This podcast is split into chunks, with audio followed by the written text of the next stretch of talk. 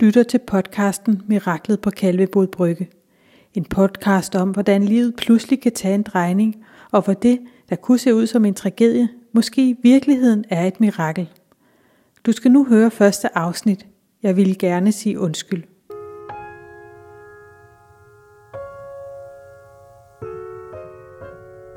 Jeg var meget, meget bange for, hvor meget han havde slået hovedet. Meget bange, fordi han, han blødte så kraftigt fra øret, han blødte fra, fra hovedet, og, og, og sådan noget. Det var meget det der med øret, hvor jeg tænker, det der, det er jo hjernen.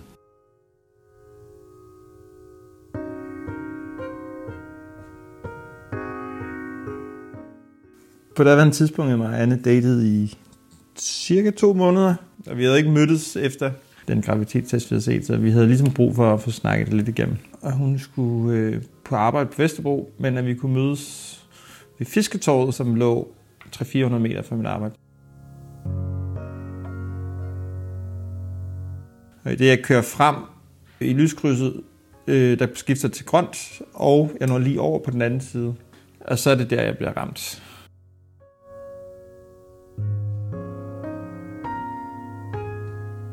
Det var mig, der ikke havde kigget ordentligt efter. Og derfor så havde jeg kørt ind i en mand. Og det havde jeg sådan fra starten af, at det var hundrede procent mit ansvar, og det må jeg nødt til at æde.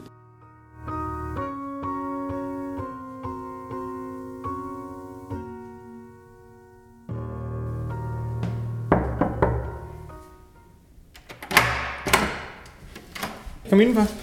Jeg hedder Jens. Jeg bor her på Nørrebro. Jeg er otteogtredive år i dag. Arbejder i øjeblikket i Rigsarkivet, men jeg er faktisk på vej til Oslo, hvor jeg skal arbejde for Nordisk ministerråd.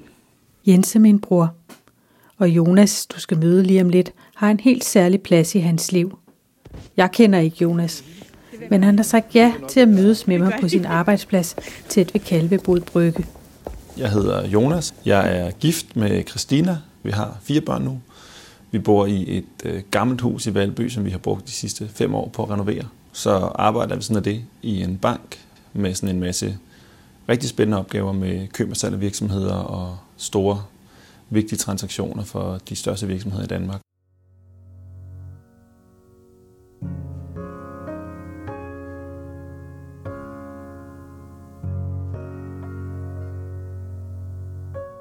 Det er to år siden, Jonas og Jens mødtes første gang, og der er virkelig sket meget siden.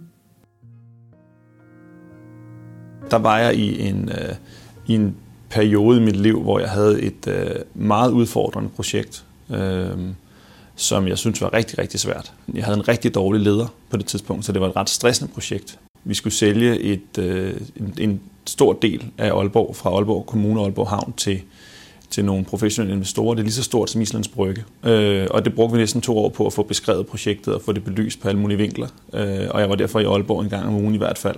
Jeg levede et liv, hvor Øh Jeg ikke havde haft en kæreste i mange år, så jeg levede meget på mine egne præmisser. Men øh, så havde jeg mødt Anne, og øh, jeg var meget glad for hende.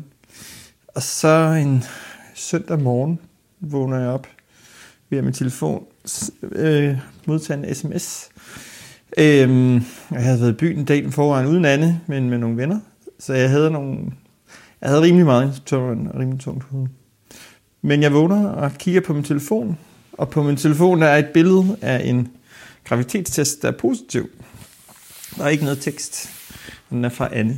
Så tænker jeg, nej, det var enten er det en utrolig dårlig joke, som overhovedet ikke er sjov, eller er det rimelig seriøst. Så jeg skrev til Anne, jeg tror, jeg skrev, haha, meget sjovt. Hvorefter hun meget hurtigt svarer og siger, nej, det er altså, det er meget ægte.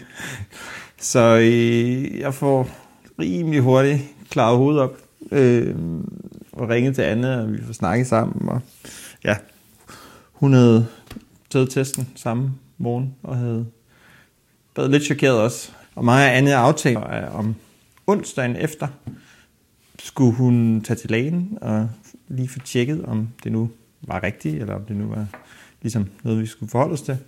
Og så skulle vi snakke sammen efterfølgende, og så måtte vi jo ligesom se, hvordan vi skulle tage den. Vi havde jo trods alt kun kendt hinanden i to måneder.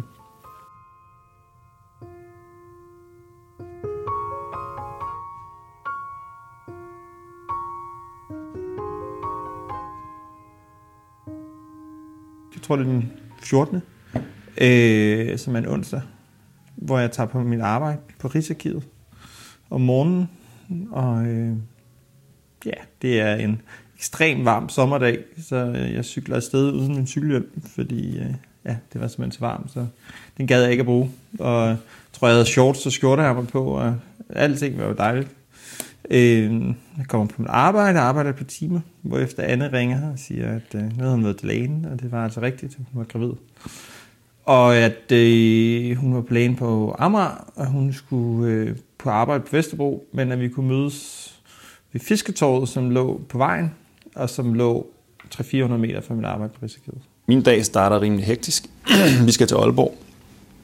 Øh, mig og så har min chef, øh, og så en, en kollega mere. Øh, jeg har et stort indlæg, øh, og jeg har, egentlig sådan, øh, jeg har egentlig rimelig godt styr på det, men for så at vide af min chef, at... Øh, at jeg skal, der er nogle ting, der skal laves om i tolvte time.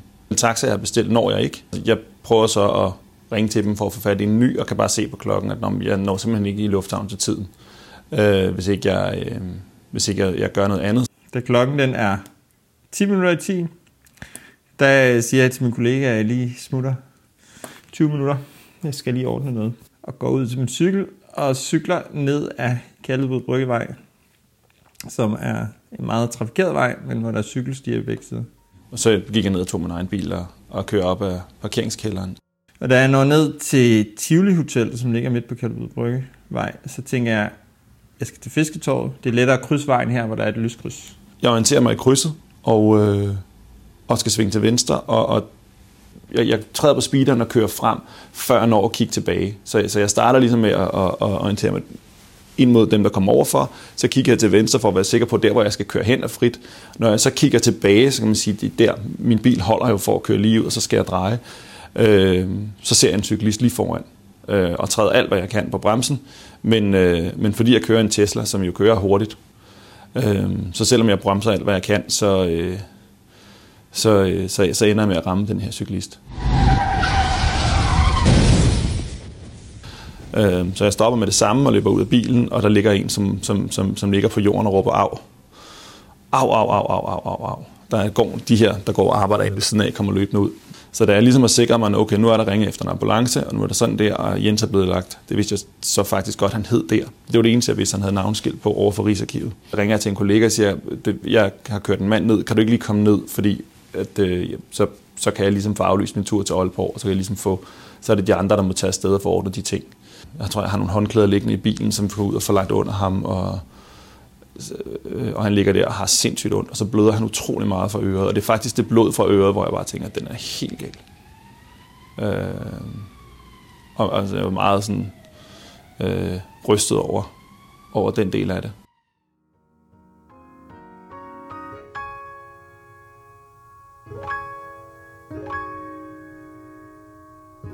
Lige efter frokost den fjortende september bliver jeg ringet op af min søster fra Rigshospitalet. Hun er læge og er sammen med vores bror. Hun fortæller, at han har brækket ryggen og fået skalperet halvdelen af sit hoved, og pt. Ligger han på intensiv.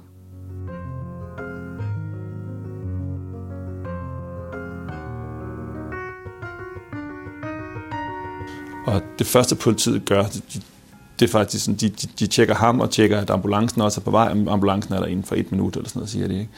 Øh, og så er de over at tjekke mig, og så tjekker de, om, hvad der er sket her. Om, er du kørt, er du kørt herfra, eller hvad der er sket? Og så siger ham, øh, den, den, de der to vidner siger, nej, nej, den har, den har bare flyttet bilen ind til siden. Og, og ret hurtigt, altså faktisk nærmest med det samme. Altså, jeg har ikke drukket, jeg har ikke kørt fra stedet, øh, og, og jeg er ikke sådan. Altså, jeg, jeg gør, hvad jeg kan for ligesom at, at hjælpe. Øh, så, så bliver jeg egentlig bare betragtet som det andet offer. Det, og det, der må jeg sige, at jeg, jeg, havde, jeg havde nok snarere en opfattelse af, at nu, nu skulle man jo næsten anholdes, øh, når man har kørt nogen ned. Øh, men sådan var det ikke. Øh, det var, det, det var ret, de var meget søde, meget hurtigt og meget sådan, som man kunne håbe, de ville være i sådan en situation. Så siger jeg til ham, Kasper, politibetjent, at jeg vil rigtig gerne vide, hvad der sker. Øh, og det, det skulle de nok, sådan, når det kunne lade sig gøre, og når de vidste noget, så skulle de nok give lyd. Og jeg kan huske, at jeg kører op til krydset ved Tivoli Hotel. Og så kan jeg ikke huske mere. Øh, det næste, jeg husker, det er inde på Traumacenteret. Og det er, sådan en, en, øh, det er ikke sådan en klar, helt bum, vågen, nu kan jeg huske.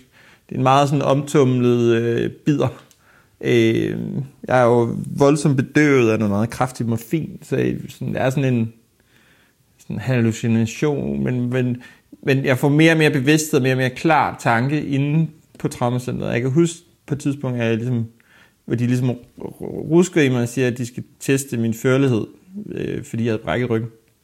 Og, og, og jeg, har, jeg kan huske, at jeg ikke kunne se helt klart, at det hele, der var sådan lys ned i hovedet på mig, og at det var sådan, der var mange mennesker rundt om mig. Jeg kan huske, at jeg kigger ned i mig selv, og jeg, jeg er sådan nøgen, og der er blod over det hele. Og på det her tidspunkt har jeg drop i armen, og jeg har sådan en ilt i næsen, og, og det er meget sådan forvirrende. Jeg kan huske det der, man cykler afsted alene i sine egne tanker, til man pludselig er et sted, hvor der er enormt mange informationer, der bliver kastet i hovedet på en. Og det er ligesom det, jeg vågner til, sådan et kaos af mennesker. Og den der fuldstændig, hvordan pokker er jeg havnet i det her agtige ting. Det fyldte rigtig meget, jeg ikke vidste, hvad der var sket. Om han, for det første, om han overlevede. Øhm, og for det andet, om, øh, om, han, om han ville blive lam. For jeg var meget bekymret. Jeg var meget bekymret for det øre, der blev så meget. Øh, og jeg var meget bekymret for, at han havde så ondt i ryggen. Mit kranie er jo blotlagt på den ene side, fordi jeg simpelthen blev skalperet i ulykken i forruden af bilen. Så de er i gang med øh, plastikårerne at sy halvdelen af hovedet, øh, huden på hovedet fast igen.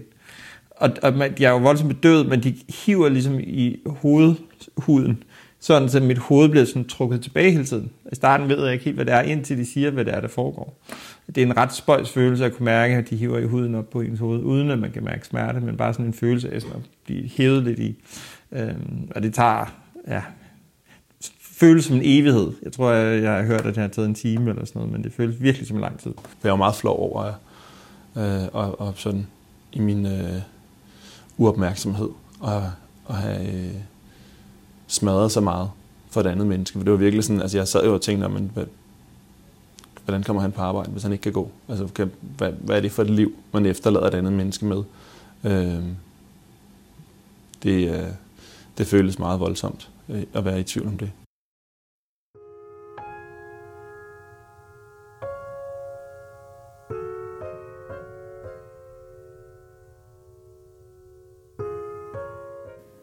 På det tidspunkt har jeg ikke mødt Anne. Faktisk har jeg ikke engang hørt om hende. Og der, på Rigshospitalets intensivafdeling, blev hun præsenteret for min familie for første gang. Men den hemmelighed, hun bærer rundt på, forbliver en hemmelighed. Min største problem, så længe det var, at jeg først kunne opereres efter en uge. Og i den tid, der lå jeg helt stille. Jeg måtte ikke bevæge mig overhovedet. Jeg blev fyldt med morfin, øh, og så... Øh, blev jeg, altså så var jeg ret meget i faste, fordi hvis jeg skulle opereres lige pludselig, så måtte man ikke have spist for meget.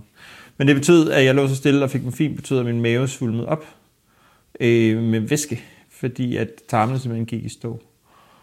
Og det betød, at jeg fik sådan en lille afrikanermave fyldt med vand, og det gjorde usandsynligt ondt, øh, så jeg havde ret mange smerter. Det endte med, at jeg måtte få en stor, tyk sonde ned gennem næsen for at suge op. Og det er omtrent det mest ubehagelige, jeg nogensinde har oplevet i mit liv. Så, så, så på den del, altså, der var mange ting, der ikke var sjove. Øh, at ligge med et kateter en uge er heller ikke øh, fantastisk. Øh, de var helt vildt søde på afdelingen, og de gjorde virkelig alt, hvad de kunne. Og jeg fik besøg hele tiden, og blev adspredt. Men når folk tog hjem om aftenen, og man lå der alene og havde smerter, og om natten havde man, kunne man jo ikke altså, sove en time, og så vågnede man, fordi man... havde smerter eller lå ubehageligt. Ikke? Og man kunne ikke vende sig. Det der med at ligge i samme position hele tiden, det er utroligt hårdt. Samtidig så lå der jo hele tiden et eller andet sted baghovedet, det med Anne. Og bevidstheden om, at Anne står ved siden af mig, og jeg er gravid med mit barn. Jeg blev så ringet op, mens jeg sidder ved psykologen. Og det er et par dage efter, for at vide, at han har brækket ryggen, men at, men at han kommer til at, at få, få, få sådan en, en, en... De forventer en... en et genoptræningsforløb, men en eller anden niveau af, af normal førlighed bagefter. Øh, og det var sådan rart at få at vide, at han overlevede. Ikke så rart at få at vide, at han havde brækket ryggen, men, men øh, fordi min, min opfattelse af at brække ryggen var nok lidt gammeldags, sådan lidt, så man, så man jo lam. Jeg var, jeg var sådan nervøs for, om, om hvor lang tid det ville tage, og hvor mange smerter det ville involvere, men jeg synes bare, at læreren fra starten ligesom, sagde til mig, at det her det kan du komme igennem, og Og på en eller anden måde har jeg ikke været syg før, så jeg følte mig også sådan lidt urørlig, eller sådan lidt, det er ikke Alt hvad andet, jeg har fejlet, det er jo kommet igennem, og jeg er blevet helbredt af. Og hvis lærerne siger, at jeg kan gøre det den her gang, så kan jeg vel også bare gøre det. Jeg ville så rigtig gerne i kontakt med Jens, og det var sådan et... Sådan en, øh, jeg vil gerne sige undskyld. Jeg synes, øh, jeg synes ikke, man kan gøre sådan noget, og så bare leve videre. Fordi jeg synes, det var min skyld. Og fordi jeg synes, og, og jeg, jeg, synes, jeg havde, havde ødelagt noget for en anden. Øh, og så synes jeg, man siger undskyld.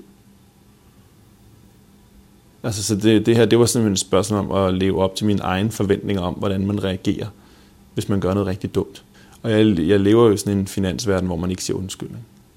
Ja, det gør jeg altså. Det så, og så, men så påtager man sig ansvar, og så, ja ja, det er rigtigt.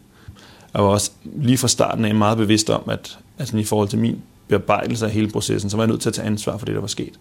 Så jeg kunne ikke ligesom, det første man tænker, der, hvorfor gjorde han også det? Eller, det var mig, der ikke havde kigget ordentligt efter. Og derfor så havde jeg kørt ind i en mand. Øh, så, og det havde jeg sådan fra starten af, at det var hundrede procent mit ansvar, og det var jeg nødt til at æde. Og det, det nyttede ikke noget, for der sprang sådan flere sådan tanker op i hovedet på en, om kunne man ikke, også fordi man skal fortælle om det her. Det var alle mulige mennesker, der havde kolleger, der har set det, og, øh, så man skulle fortælle det til alle mulige. Øh, og, og hvordan kunne man fortælle det på en måde, sådan, så man ikke fremstod som verdens største og uansvarlige idiot. Men det kunne jeg bare mærke, det, det, det var der bare ikke. Det var der bare ikke en mulighed for.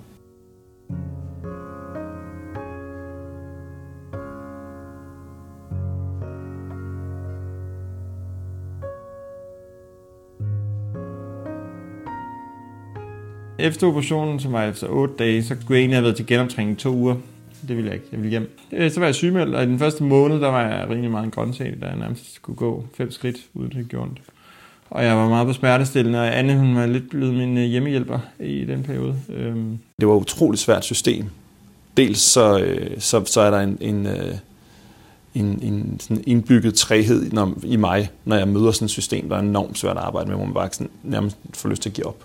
Altså, fordi det er jo, jeg var fat i offerlinjen, men de synes ikke, at der var et rigtigt offer, og jeg har ringet til ham Kasper flere gange, og øhm, ringet, jeg har en veninde, der er politibetjent, og spurgte hende, og ah, det, det, kunne man ikke, det måtte man ikke bare lige rode op i, sådan noget. Jeg har også brugt en del tid, for jeg havde sådan lidt informationer, men, men jeg kunne ikke finde Jens på, på jeg har sådan brugt tid på at prøve at lede på de sociale medier, hvor det var mærkeligt, at jeg ikke kunne finde ham. Altså, det var da underligt. Så, så jeg har ledt efter noget forkert. Jeg tror, jeg har fået et, et, et S ind i det der efternavn, så jeg fandt ham aldrig. Øhm. Og, og jeg kunne ikke slå ham op på Jens og så Rigsarkivet. Det kunne jeg ikke. Der kom ikke noget. Øhm. Og jeg synes også, det der, jeg overvejede også at køre derhen og banke på, eller et eller andet, eller ringe til dem, men det var også bare sådan... Problemet var, at man vidste ikke, hvad man rendte ind i, så jeg havde også sådan lidt... Det var måske meget rart at gøre det i en eller anden form for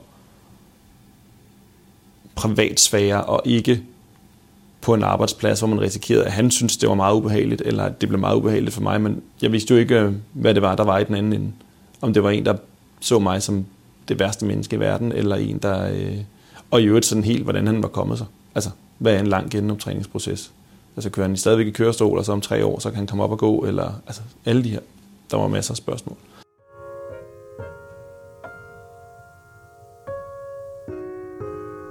Da jeg besøger Jens et par måneder senere i lejligheden på Nørrebro, er Anne flyttet ind, og jeg ved, at jeg i maj skal være faster til en lille pige. Jeg tror, vi var henne i december, før politiet ringer igen og siger, at nu har modparten altså ytret ønske om at mødes med mig. Jeg var sådan, selvfølgelig, absolut. Øh De skal bare sige til, så møder jeg med glæde op, og jeg var sådan, jeg vil rigtig gerne møde ham. Og, og jeg blev ved med at understrege politiet, jeg er ikke sur på ham, jeg er ikke ved, og jeg er bare nysgerrig. Jeg er virkelig nysgerrig efter at høre, hvad der skete sådan fra den anden side. Og så siger politiet, fint, så gør vi det. Og så hørte jeg ikke mere. Og jeg har jo også en eller anden accept af, når hvis han ikke har lyst til at tale, så kan det jo også være derfor, der ikke kommer noget den anden vej, og det må man jo også acceptere. Det må man jo, det er jo hans valg. Øhm, og det var der flere, der sagde til mig faktisk, som jeg snakkede med det om, hvor jeg sagde, nu har jeg gjort sådan, og jeg har gjort sådan, og jeg har gjort sådan, og så siger jeg, men det, har du overvejet, at det er måske fordi, der, er en, der, der sidder en i den anden ende, som, som siger, at jeg, egentlig, jeg skal videre med det her, jeg behøver ikke den konfrontation. Og, øhm, så egentlig havde jeg måske også der, hvor jeg havde tænkt, men så skal, jeg, så skal jeg måske ikke mødes og sige undskyld. Altså så har man måske gjort det, man kunne, når man ringede til politiet fem gange og skrevet øh, femten mails, til forskellige instanser, der kunne have sat os i kontakt med hinanden, og som ikke har reageret.